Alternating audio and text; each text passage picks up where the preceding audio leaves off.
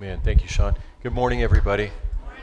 Hey, you're here. It's Labor Day weekend. Thank you for joining us. I'm so glad I'm not the only one here, but I'm so glad you are here. And so,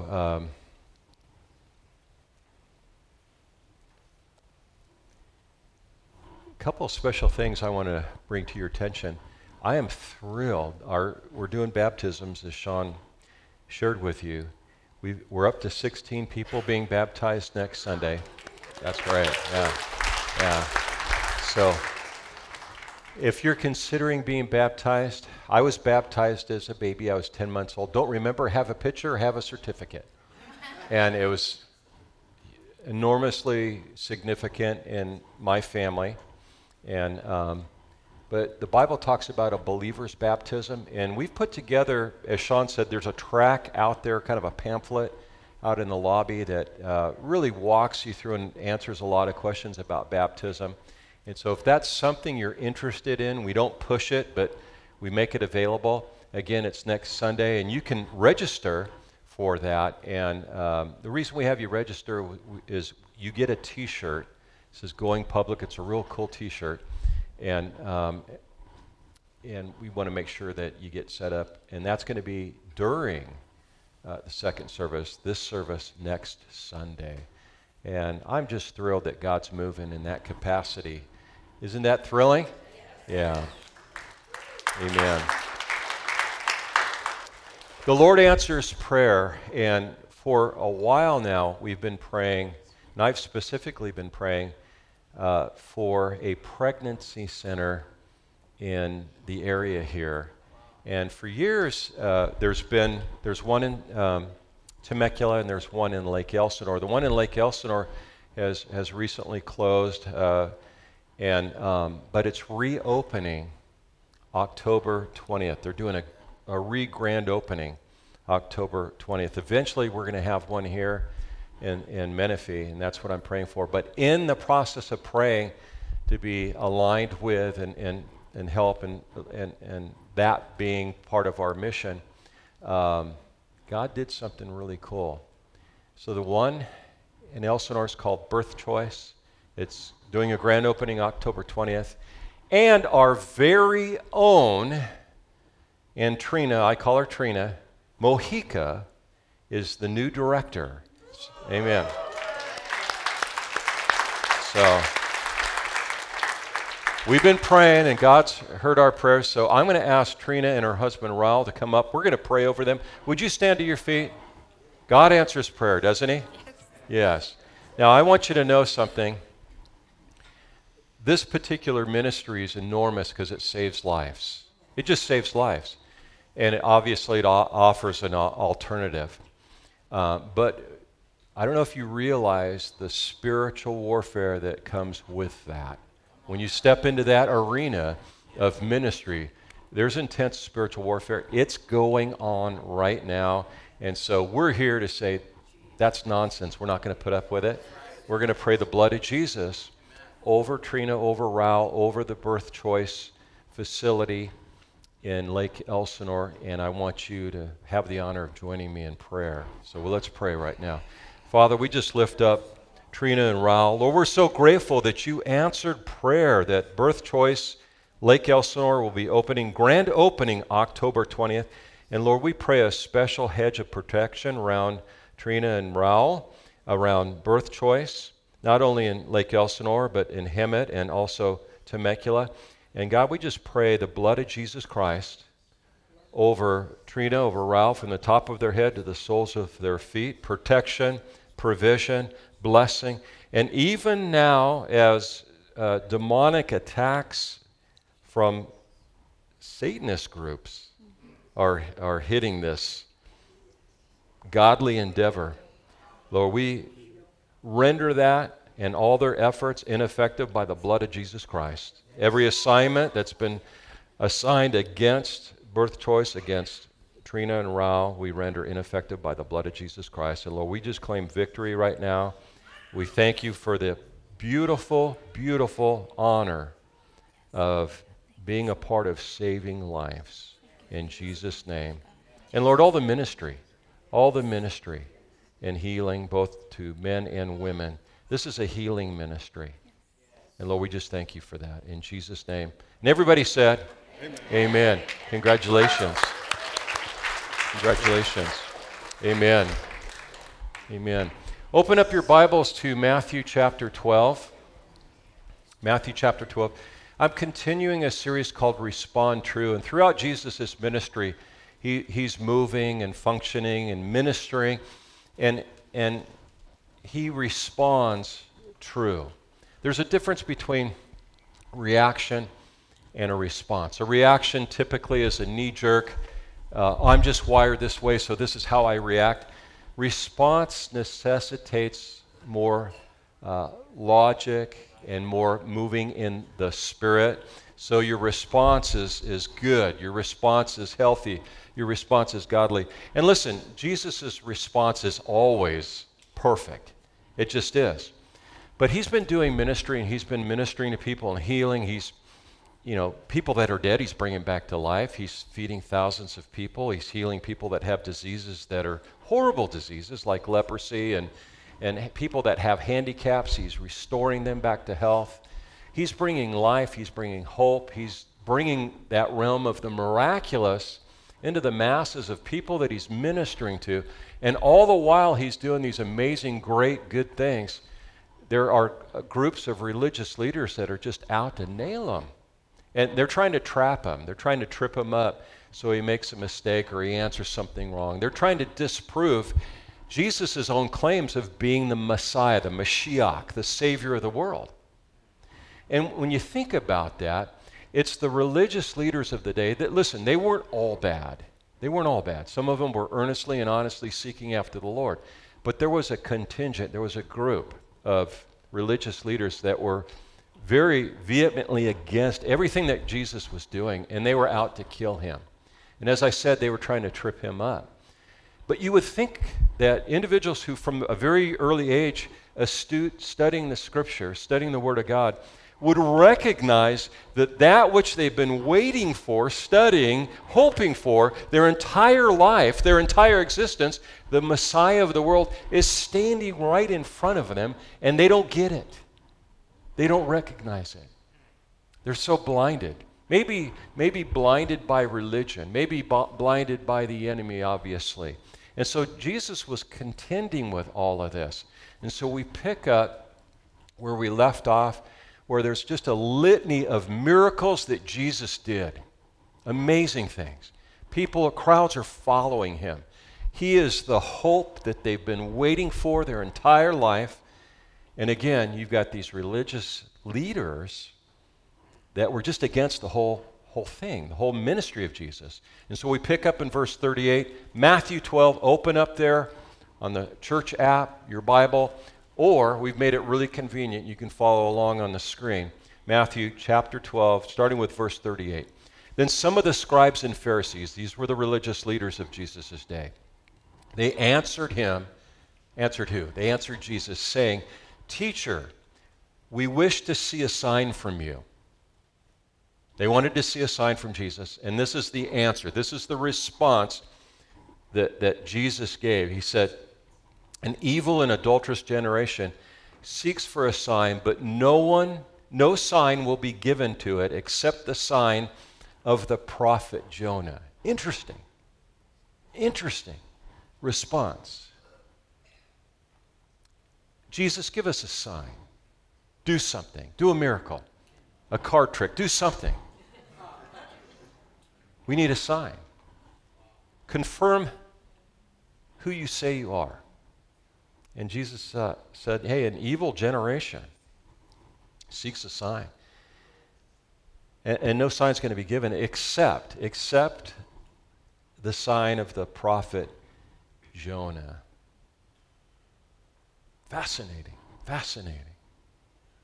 For just as Jonah, verse 40, was 3 days and 3 nights in the belly of a great fish, so will the Son of Man be 3 days and 3 nights in the heart of the earth. I'm going to stop there and just say, Jesus is prophesying, prophetic. It's a prophetic word.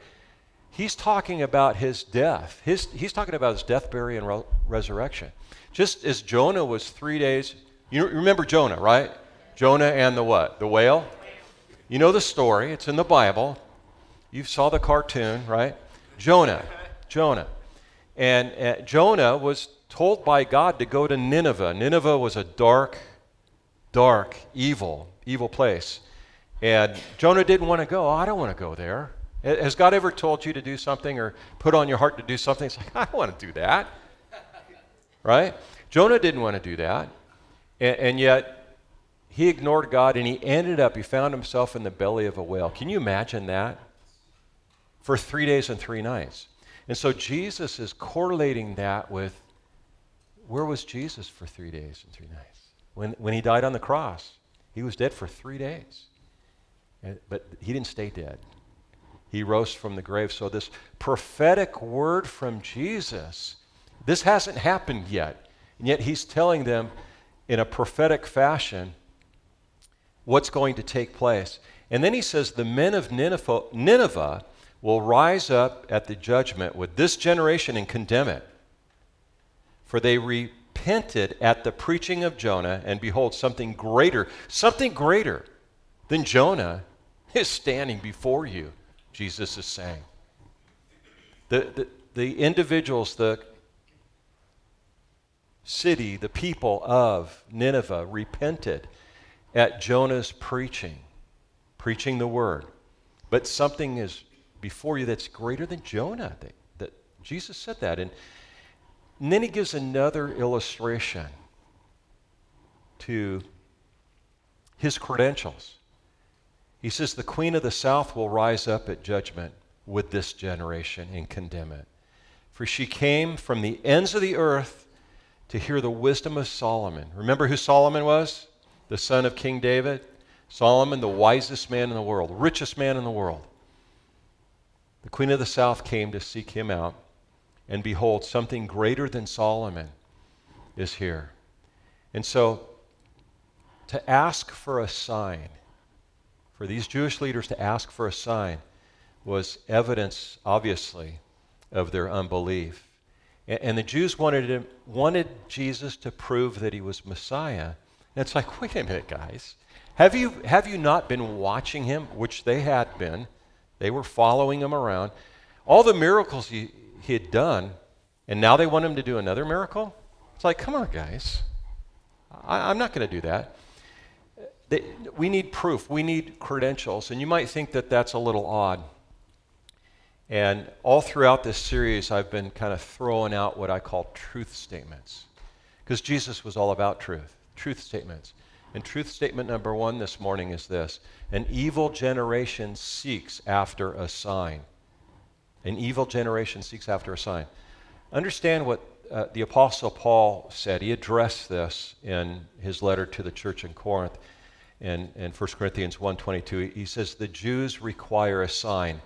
Now, is that bad? Is that good? It's neither one or the other. That's just the way it is. If you go through the Old Testament, you'll see that anybody that God was working through, the prophets, they had to vouchify or confirm who they were by a sign, something miraculous that gave them the credential that they were a spokesperson for God. That was just a normal thing. If you read through the Old Testament, you'll see that time and time again, that throughout Israel's history, it's a religion, Judaism, of signs and wonders, of miracles. God providing, Jehovah Jireh, God parting the Red Sea, God doing miraculous things. And yet, in this request by the Jewish leaders to Jesus, like, hey, can you give us like one more sign? Can you give us one more sign? That was a temptation, tempting God.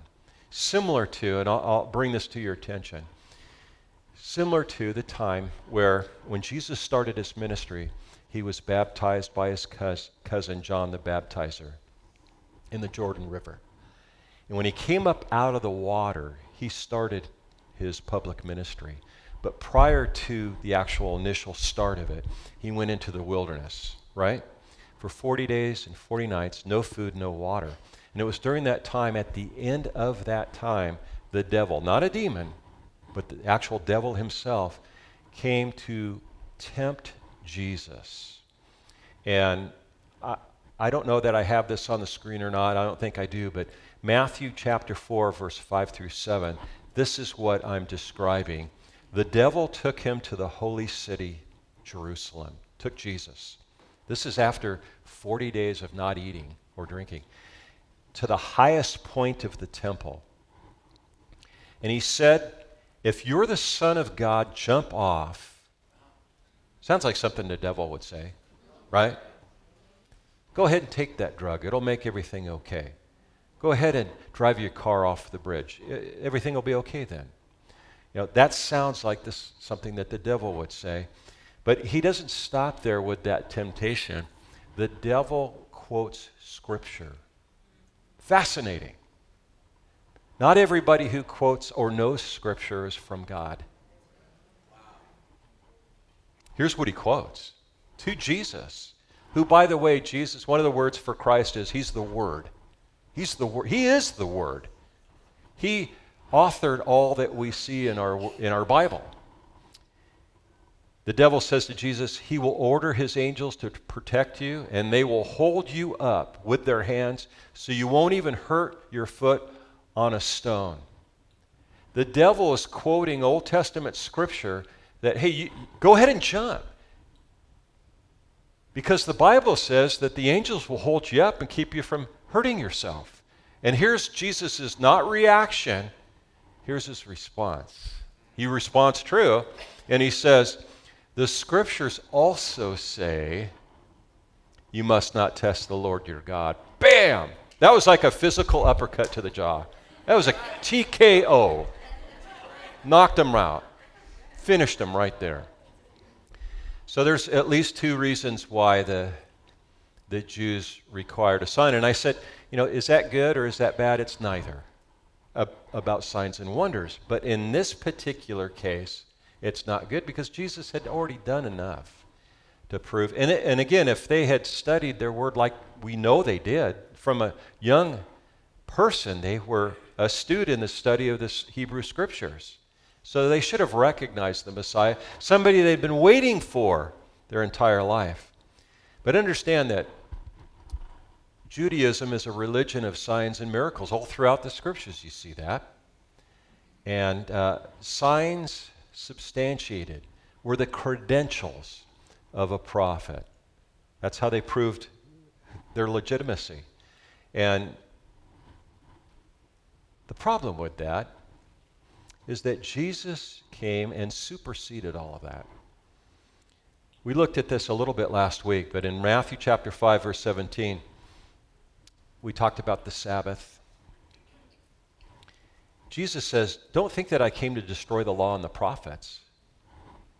I did not come to destroy, but to fulfill. Jesus is the fulfillment of all that which they were waiting for.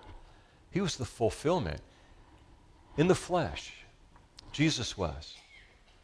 And so the Jews were asking for a sign, and in so doing, they were asking for his credentials, and they were totally unjustified in asking for that. They should have known better. They'd seen sign after sign. They'd seen miracle after miracle. They witnessed it. They did something that you haven't had the ability to do, to physically walk with Jesus. Physically, spiritually you do. But they had that honor of seeing Jesus in the flesh and witnessing his miracles that no one else could do. And so they had no reason to doubt. And so it wasn't a lack of him doing the sign that that wasn't the problem. He wasn't willing to do that. He didn't want to feed into their unbelief. And their religion was off-kilter in the fact that they didn't really truly understand God's premise, God's point of sending his son. See, God's all about love.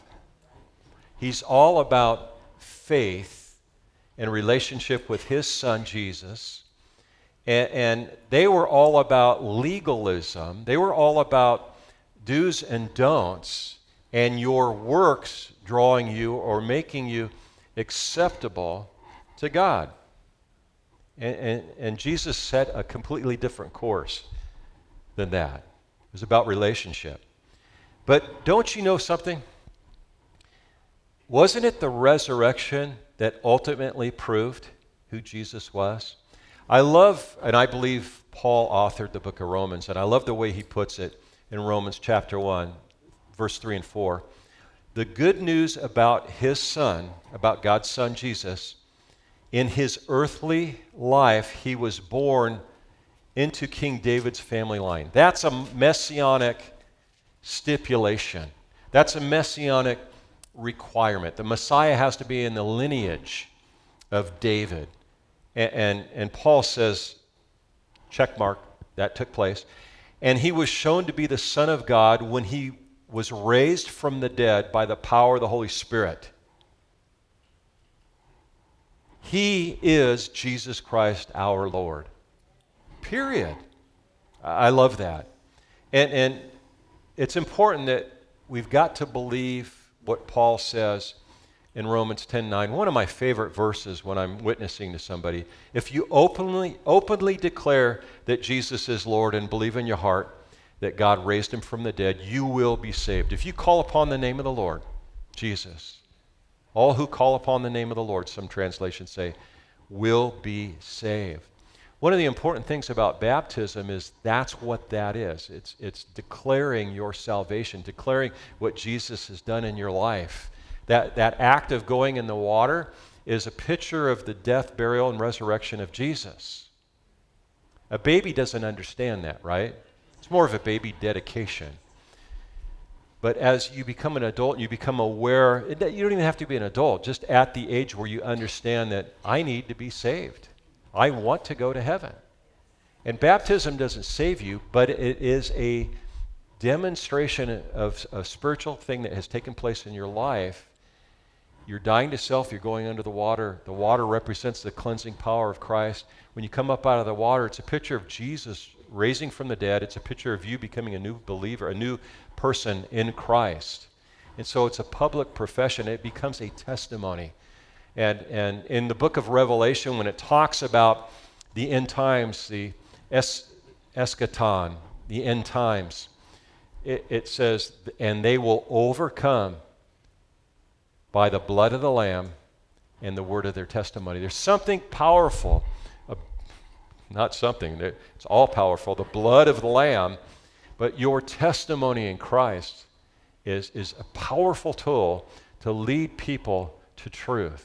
So wonderful response that you and I have. True statement number 2, preaching can lead to repentance. It doesn't always lead to repentance, and you might be thinking, well, what's repentance? What's repentance? Repentance would be like this. I'm going this way, and repentance is stopping, turning, and going the opposite direction. It's stopping the direction you're going and going in another direction. It's to change direction. And so in the construct of Christianity, of forgiveness of sin, repentance means that you stop going in an evil direction, stop going in a direction that God is not glorified, and you change directions. And listen, by the way, the only way you can do that is by the power of the Holy Spirit. It's the only way you can have victory in that. And it's not to say that there's going to be a constant struggle. But I think the longer you walk with Jesus and practice the spiritual disciplines that are laid out in God's Word, I don't want to say it gets easier, but you mature and become a person that walks regularly in the victories of Christ. And it takes an enormous amount of faith, and we're going to talk about that in a minute. But Jesus uses the illustration of Jonah going very reluctantly to Nineveh. In verse 41, the men of Nineveh will rise up at the judgment with this generation and condemn it, for they repented at the preaching of Jonah, and behold, something greater, Jesus said. Jesus is saying, I'm greater than Jonah. I'm greater than the revival that took place and the preaching. I am the preaching, Jesus is saying. And so the Ninevites were just a prime example of repentance. They repented. And thank God that Jonah finally listened to God. I think I'd listen to God too if I found myself in the belly of a big fish for 3 days. But the Ninevites, they repented. But prior to that, they had stooped into the pit of sin as deeply as anybody can. And what that tells me is there is hope, people. There is hope.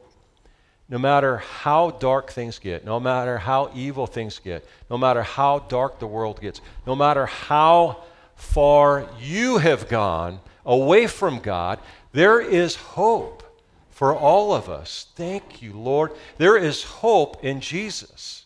There's hope. We have hope. And so we have an example that Jesus is giving of Jonah preaching the truth, and the Ninevites they were so dark and evil, and yet they repented and heard the word of the Lord. And so what that tells us is Jesus is greater than that. Jesus said, I'm greater than that. I'm standing right in front of you, and you don't recognize who I am. But he's also saying there's hope for all of us, no matter how dark and ugly things get. And so Christ is applying that experience with Jonah and Nineveh. But truth statement number 3 is this: we don't have any more excuses. Jesus doesn't just give one example to make a point. Can you imagine arguing with Jesus? He says in verse 42, the Queen of the South will rise up at the judgment with this generation and condemn it.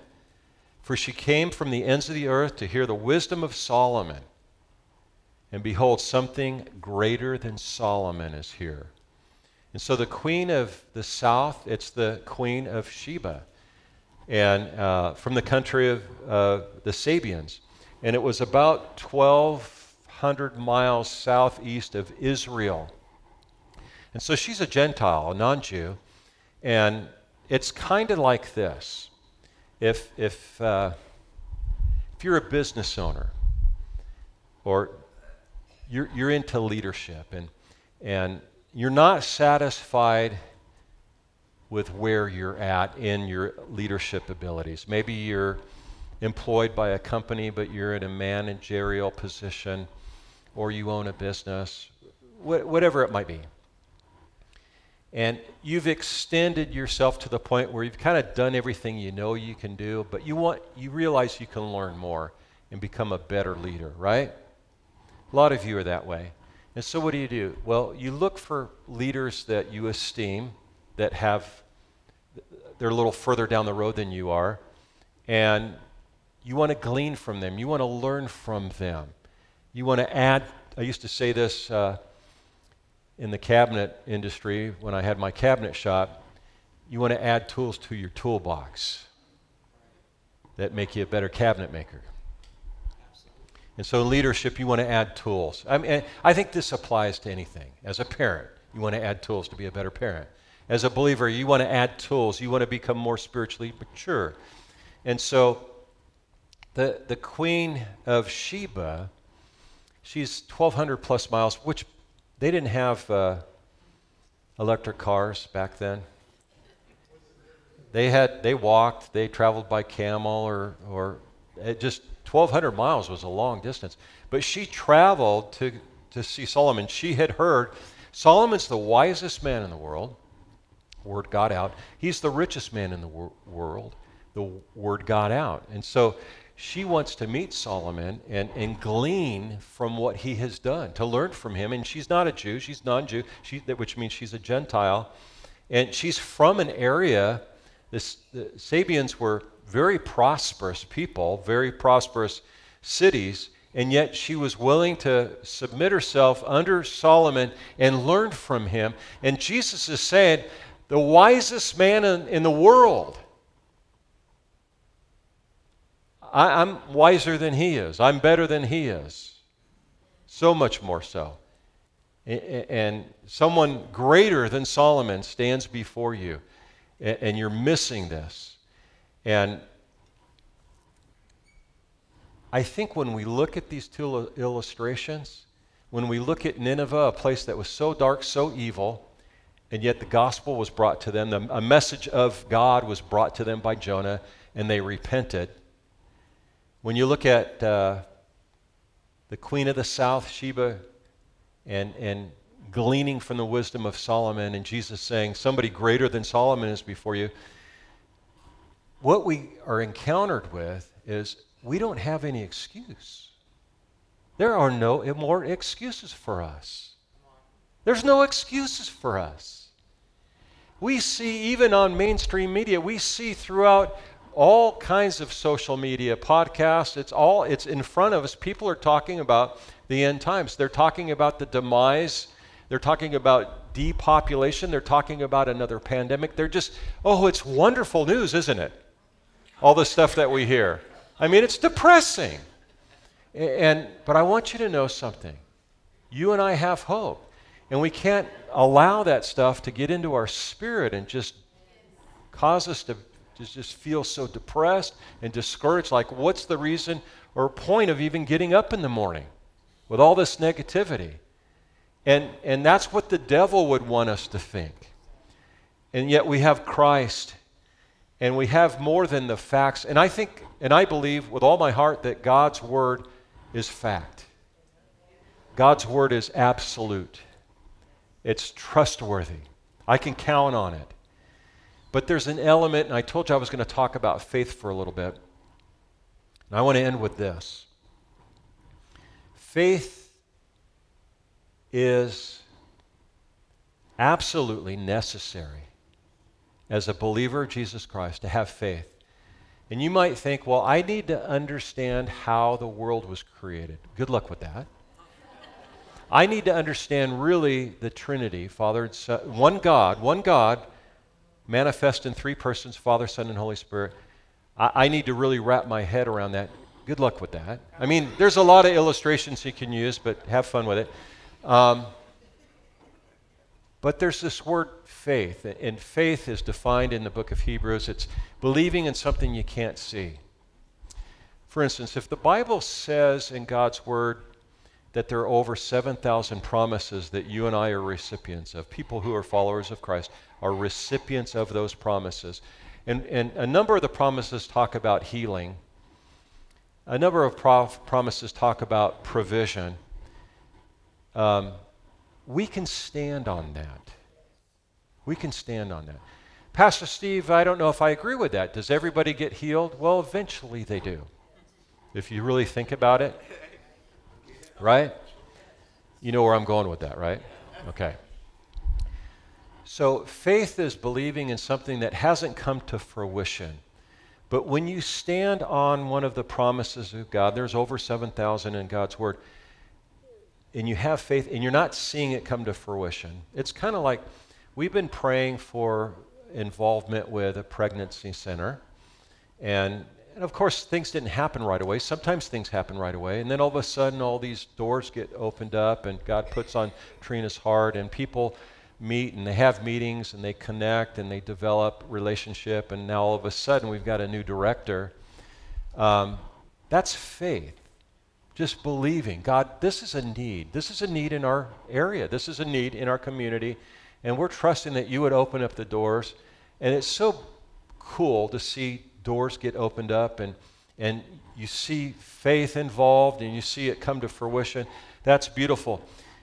Here's how important faith is.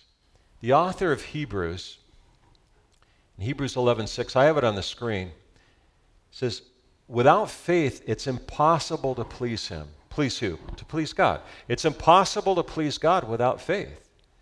For whoever would draw near to God must believe that he exists and that he rewards those who seek him. There's a definition of faith there. There's a connection with the need that you must be someone that has faith. You can't please God without faith. But there's also a promise that if you exercise faith in godliness and faith in God's word, that there are rewards attached to that. Do you get that? There's a blessing that comes with walking in faith.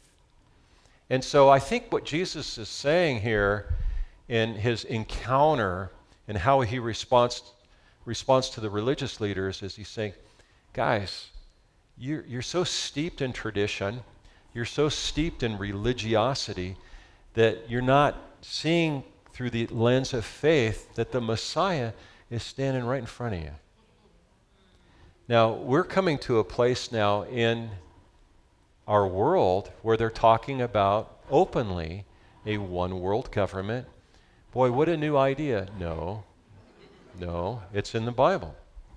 It talks about in the end times that the Antichrist is going to come. It talks about the thrust forward to a one-world government. And we're seeing that openly discussed. We're seeing it openly discussed about a one-world currency. And we know the Bible talks about there's going to be a point in time where you won't be able to buy or sell anything unless you have the mark of the beast. We don't quite know exactly what the mark of the beast is, but we have some speculation of what it could be based on all the new technology that are out there. So we're seeing all these things happening now, and it can be very frightening at face value, but when you are a person of faith, it's actually quite exciting. You might say, what are you talking about? The world's going to explode, and people are going to die, and there's going to be persecution, and how could that be exciting? Well, I'm excited by the fact that God loves you so much. Yet maybe you haven't heard that recently. Or maybe you haven't heard someone say, and look you deep in the eyes and say, I love you. Well, that's what God's saying right now. He loves you so much that He sent His Son over 2,000 years ago. Jesus is just alive now as He was then. He's alive. And if you're born again, if Christ is in your heart, He's living within you. The Father sent His Son. Jesus willingly went to the cross, took on our sins on the cross so we could live forever. God's not going to force His love on you. You have to make the decision to accept Him, to repent. I talked about repentance, and invite Jesus into your heart. And I want to give you an opportunity to do that right now. I don't want you to be fretting or worrying about all the stuff you see going on the news and everything that's going on in the landscape, all the craziness that's going on in the world. Through all of that, through the fog of all of that, God can give you a hope and a peace and a confidence. You don't have to worry about any of that. You really don't, if you know where you're going to spend eternity. And as I've shared with you many times, our responsibility is to bring as many people to heaven with us as we possibly can. Will you bow your heads? Father, I thank You for the time that we've had together. And Lord, I pray right now that if there's someone here, somebody watching online right now, that doesn't know for certain that if they were to die today, they'd spend eternity in heaven. If there's any doubt at all, if there's any uncertainty at all, Lord, I pray that today that uncertainty would flip to a knowing that I'm going to spend eternity in heaven. And that can only happen. Jesus said the only way to be with the Father is through the Son, and that's by being born again. Jesus said that to Nicodemus. And Lord, I just pray that today people would give their heart to You. Today people would rededicate their life to You. And one other thing I want to add in my prayer, Lord, we know people that are struggling and not at a place of having hope. And we want to pray for them as well, Lord, that they would come to know You in a personal way. So I want to give you an opportunity as your head is bowed. Would you receive Christ as your personal Lord and Savior? If you're watching online, would you receive Christ as your personal Lord and Savior right now? You might think, well, that sounds kind of simply presented, but it is something that is done and it's not complicated. It's surrendering your heart to Jesus.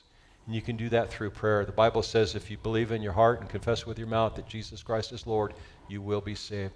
And so in prayer, would you pray this prayer with me? Dear Jesus, I know I'm a sinner, and I ask You to forgive me of my sin. Thank You for Your forgiveness. Jesus, I believe in You. I believe that you died on the cross. I believe that you rose from the grave. And I now ask you to be my Lord and Savior. For those of you who are rededicating your life to the Lord, pray this prayer. Jesus, I come to you right now, and I rededicate my life to you. In Jesus' name. And then one more prayer. I'd like you to lift up that person or persons that you know, that you love, that you care about, that you are concerned for, that they would come to a place of hope and saving knowledge of Jesus Christ. And pray with me. Dear Jesus, I lift up, and fill in the blank with their names. I lift up. I pray that you'd help them. Holy Spirit, that you'd touch their heart. Draw them to a place of salvation, to come to you, Lord. Help them to realize how much you dearly love them. So I lift up.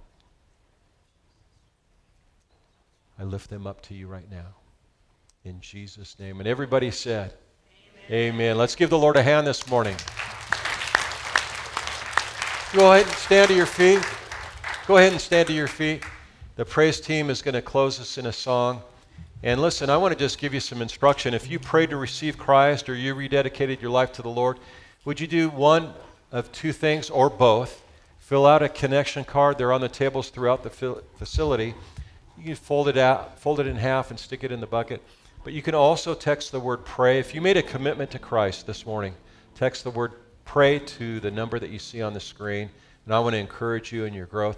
Next Sunday, we have baptisms. And then following second service, I'm going to have a special meeting introducing a lot of different opportunities with our prayer ministry if you're interested in. Make sure you register so we can feed you. If you don't register, you can show up. You just won't get anything to eat. All right? One more prayer. Father, thank you for today. Lord, I thank you for the blessing of the week before us. Minister, meet the needs that we have, and we thank you in advance for doing that. In Jesus' name, amen. You may go, or you can stay as the praise team closes in song. God bless.